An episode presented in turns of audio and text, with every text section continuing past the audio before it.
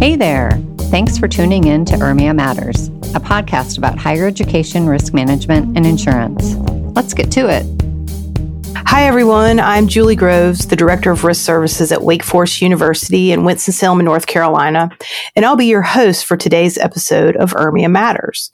With me today is Stephen Dunham, who is the Chief Risk Officer at the University of North Carolina at Charlotte, right down the road from me.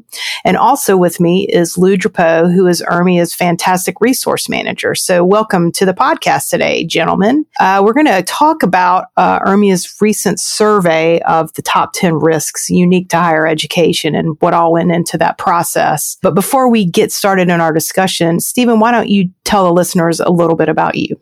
Thank you, Julie. As you mentioned, I am the Chief Risk Officer for Charlotte. In that role, I have responsibility for enterprise risk management. I also have oversight responsibilities for operational risk management, including our property and casualty lines of insurance, as well as workers' compensation claims management. With that said, my primary personal responsibility is enterprise risk management. I was hired 3 years ago by Charlotte to design and implement from scratch a new enterprise risk management program. And I'm pleased to say we've matured that program quite a bit over time. For those who don't know, Charlotte University has 30,000 students and a growing athletic department. Go 49ers. That's right. And so, Lou, most people know you, but why don't you let folks know a little bit about your background and how you ended up on the ERMIA staff? Okay, happy to do that. Like Stephen, I spent 22 years in the private sector before going to higher education at the University of Kentucky, where I was Director of Risk Management for 12 years there, retiring in 2015. And I had been an ERMIA member since 2003. And a year or two later, there was a post for a job opening at ERMIA for a resource manager, and I applied for it, and ERMIA hired me, and so here I am. I've been here for about 5 years now. That's great. Well, we are very fortunate to have you. So I'm glad you decided to come out of retirement and work with us. So tell us, Lou, about how this idea for this survey came about. Well, I had been asked several times over a period of probably a couple of years if we had ever done a survey of our membership to determine what their top 10 risks were. And fortunately or unfortunately, the answer to that was no, we had not done that. And so Gary Langsdale and I were having a conversation one day about risks and about top 10. Should we, do something? And I mentioned that, we had a couple of people that had asked about that, and that maybe we should go ahead and do such a survey and see what happens. So we basically developed a relatively simple survey. We asked people to, in free form, list the top 10 risks at their university in order of importance. In other words, the biggest risk was number 1, and the lowest risk of the 10 was going to be number 10. And we just left it free form open so they could answer in however they wanted to. If it was a large category risk or just an individual risk, they could list it however they wanted. So I'm sure that doing that gave you a large amount of really interesting and yet disparate information. So how are you going about the process of looking at all this information people sent you and trying to put it in categories? I mean, how are you going about getting your arms around it? Okay, well, that was obviously the first big problem.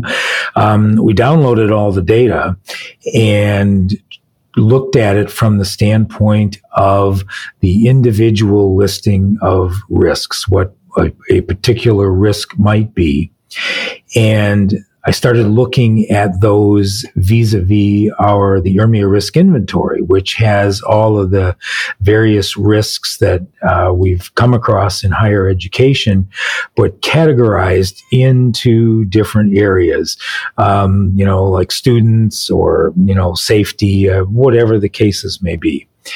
And so the way that I was looking at the data, the only meaningful way that I could see that it would be helpful to anyone was to categorize it similarly to how we did it in the risk inventory, to be able to come up with any reasonable numbers to be able to tell which ones were the top risks. The other thing we had to deal with was if somebody listed a particular risk in the number one category and someone else listed the same risk in the number three category, how were we going to, mix that all up and make it come out in a meaningful manner? And so what I finally did with it was to reorganize them basically by what the positions were. So the number one risks, I added more weight and less weight to number two and number three and on down to number 10, getting the least weight. The really interesting thing was in doing that, it didn't change because we had already categorized them. It really didn't change much of how it came out in the order of categories. I think there were only two changes that didn't really, like number three went to number five or something like that. So, but that was the best way that we could think of was weighting them like that, to be able to take into consideration that someone had listed a risk as number one and somebody else had listed it as number three or number five. Just out of curiosity, did anybody have pandemic in their top 10? It's interesting because had you done the same survey in 2019, I feel certain no one would have had pandemic on there, but it's interesting now that we've been through what we've been through. I just was curious if anybody even listed that at all. Or maybe people feel like because we've been through it, we know what to do now. I think that was the big thing. Now there are some of the risks that were listed in number one are the result of problems with the pandemic, like declining enrollment and student retention, some of those kinds of things. But I don't think anybody listed as number one, just straight pandemic. Well, do you think there is any value in combining all these risks you've gathered from the various institutions? I mean, what do you think universities can do with this information? Well, I guess it's an interesting exercise to look at if someone is thinking about, well, gee, how can I come up with my top 10 risks? They could certainly look at this and see the categories. That might give them, some sort of an idea of where they're going and where their risks might fall. Another thing that I think it would probably lead them to is if you then went to the risk inventory and now you're looking at all of those individual risks, and with the new features that we have in the risk inventory, you can actually select the individual risks that you want to make your own risk inventory out of and download that, and you now have a list of your risks for your institution. So I think as kind of a process that creates kind of a process, you look at the combined risks first, and then you look at your risks in the risk inventory, and you might come up as a good starting point with how you're going to deal with the risks that you have at your institution, say, for instance, as part of an ERM program.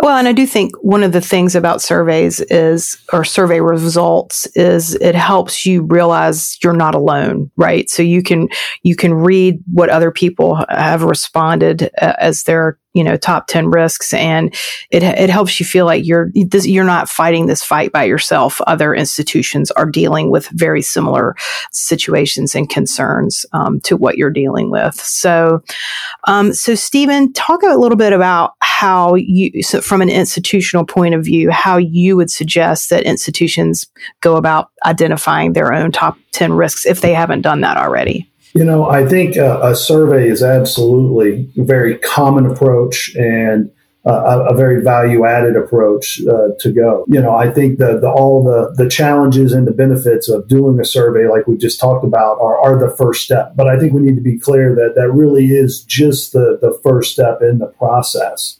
because really when you need to identify and prioritize your risks for your institutions, you know, you could find that a survey can be something nothing more than like watching an episode of Family Feud, right?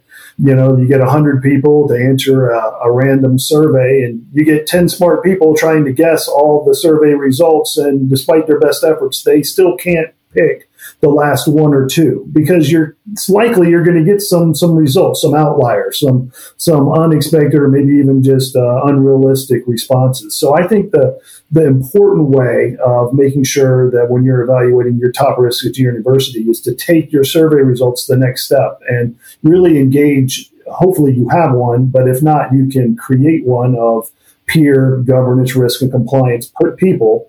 You know, if you don't have an ERM committee, feel free to pull together a person from legal or audit and compliance and maybe operational risk management. And let's sit down and have a peer-reviewed discussion about the reality and the real residual risks for each risk you find in your survey. So you don't end up with that kind of oddball result still floating there in your answers.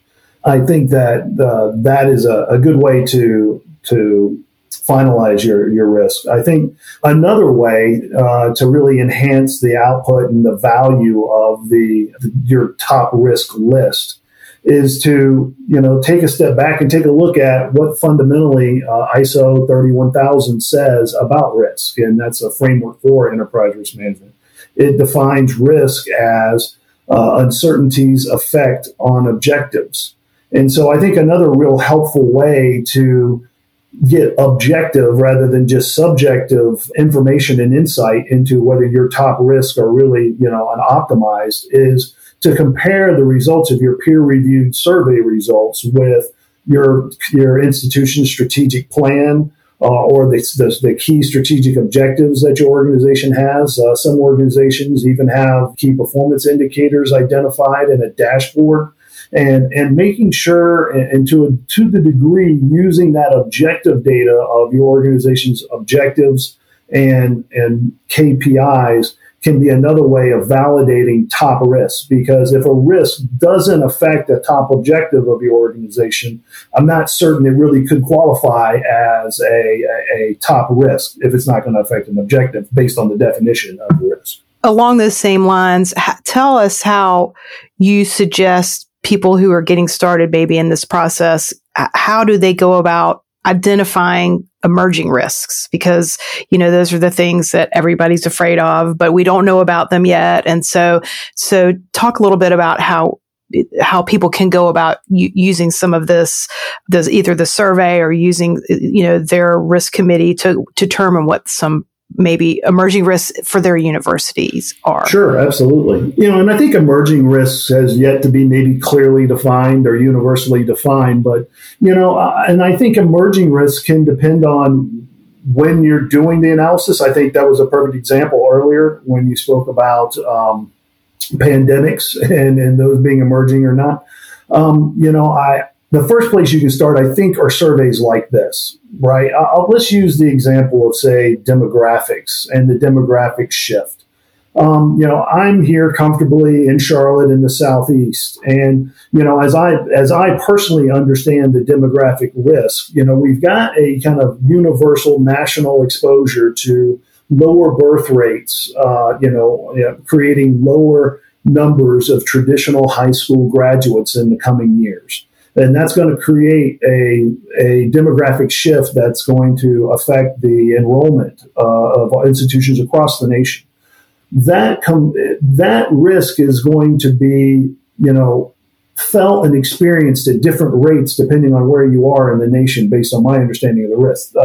Entities, universities, institutions in the Rust Belt or in the Northeast that have experience higher migration out of their state among, you know, that age group will begin to experience those risks sooner than those in the Southeast or the South where the risk is expected to kind of be prolonged a little bit. So just by eye for that particular risk, it will be emerging to me now, but could very well right now be a real risk that, you know, when I say a real risk, they could be experiencing the actual negative outcomes of that uncertainty in real time at a certain part of the nation, whereas for I, it's more of a leading indicator. So I think a risk like that versus something like inflation, where I think we're all kind of experiencing it at the same time.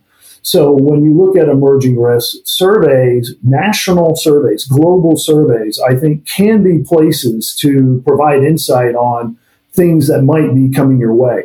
And I'll say this for looking at the results of surveys, you should be, as a ERM practitioner at least, you should be able to look at the ERMIA survey or other surveys, whether they may come from, whether it's the ERM Institute at North Carolina State or under United Educators or any other place you see these top 10 risk lists coming from. You should be able to articulate why or why not your particular institution is exposed or not, whether the residual risk that your institution is exposed to as it relates to those risks is a top 10 risk for you or not. If you can't answer that question, then I think that's the right time to go out and find the risk owner or the subject matter expert in your institution related to that risk and have a conversation about, I'm seeing this in other areas, not coming to tell you as a risk owner that I know better than you that this is a bigger risk than you think it is, but rather you as the risk owner going humbly to say, I'm learning about this. This is something that I'm being exposed to. Can you help me understand why or why not we have an acceptable level of residual risk related to that? So I think all of that kind of creates an appropriate emerging risk understanding. I think it's really helpful to have active relationships with your ERM committee. Again, if you don't have one, I really think it's important to have a cross-functional committee. I think it's important to keep it cabinet level -1, because what you get is the people who are exposed to both the most strategic thinking in the organization, while at the same time trying to balance the daily pragmatic efforts of the organization and really kind of know what's going on at the tactical level. And having regular dialogues in a committee that can bring to light, not just to use the risk manager, but to peers in various parts of the institution that they can be exposed to emerging risks, is another way to make sure that you're aware of what's going on. An interesting side note to what Stephen just said, enrollment was the number 3 risk in this survey that we just did.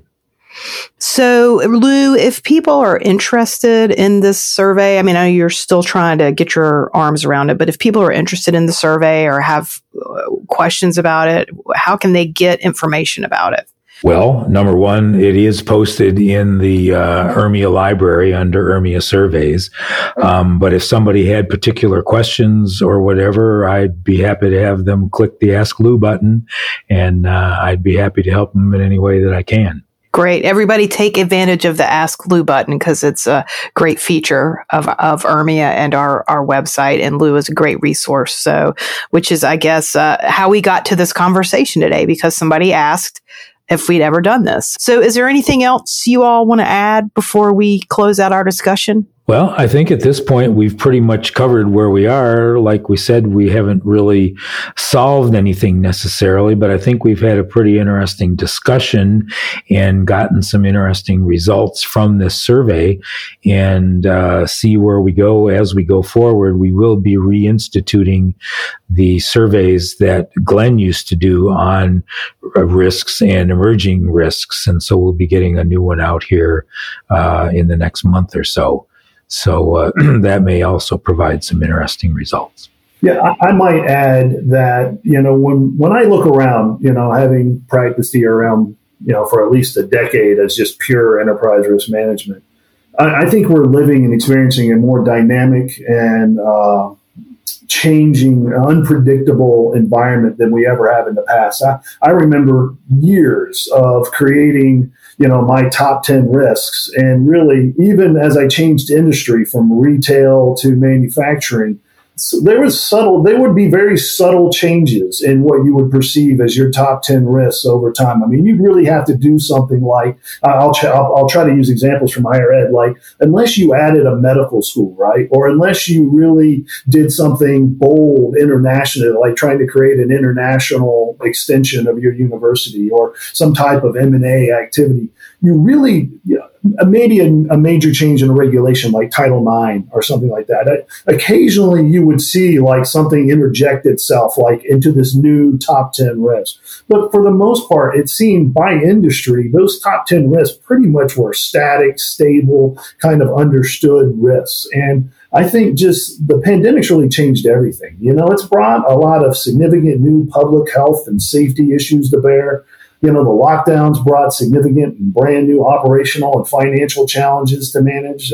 It stressed our emergency management and business continuity plans and resources to the limit. And I'll be honest, I'm not even sure that we've ultimately understood the long-term impacts on employee and student retention and satisfaction.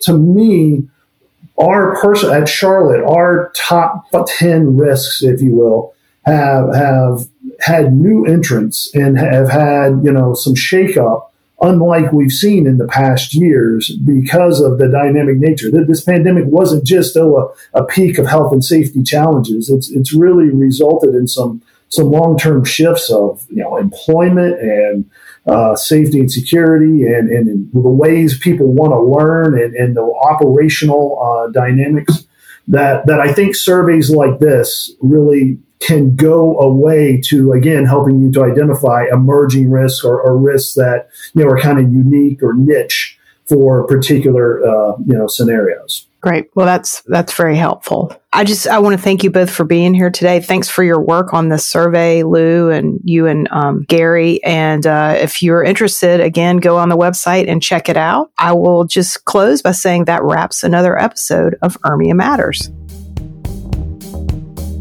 You've been listening to ERMIA Matters. You can find more information about ERMIA at www.urmia.org. For more information about this episode, check out the show notes available to ERMIA members in the ERMIA Network Library.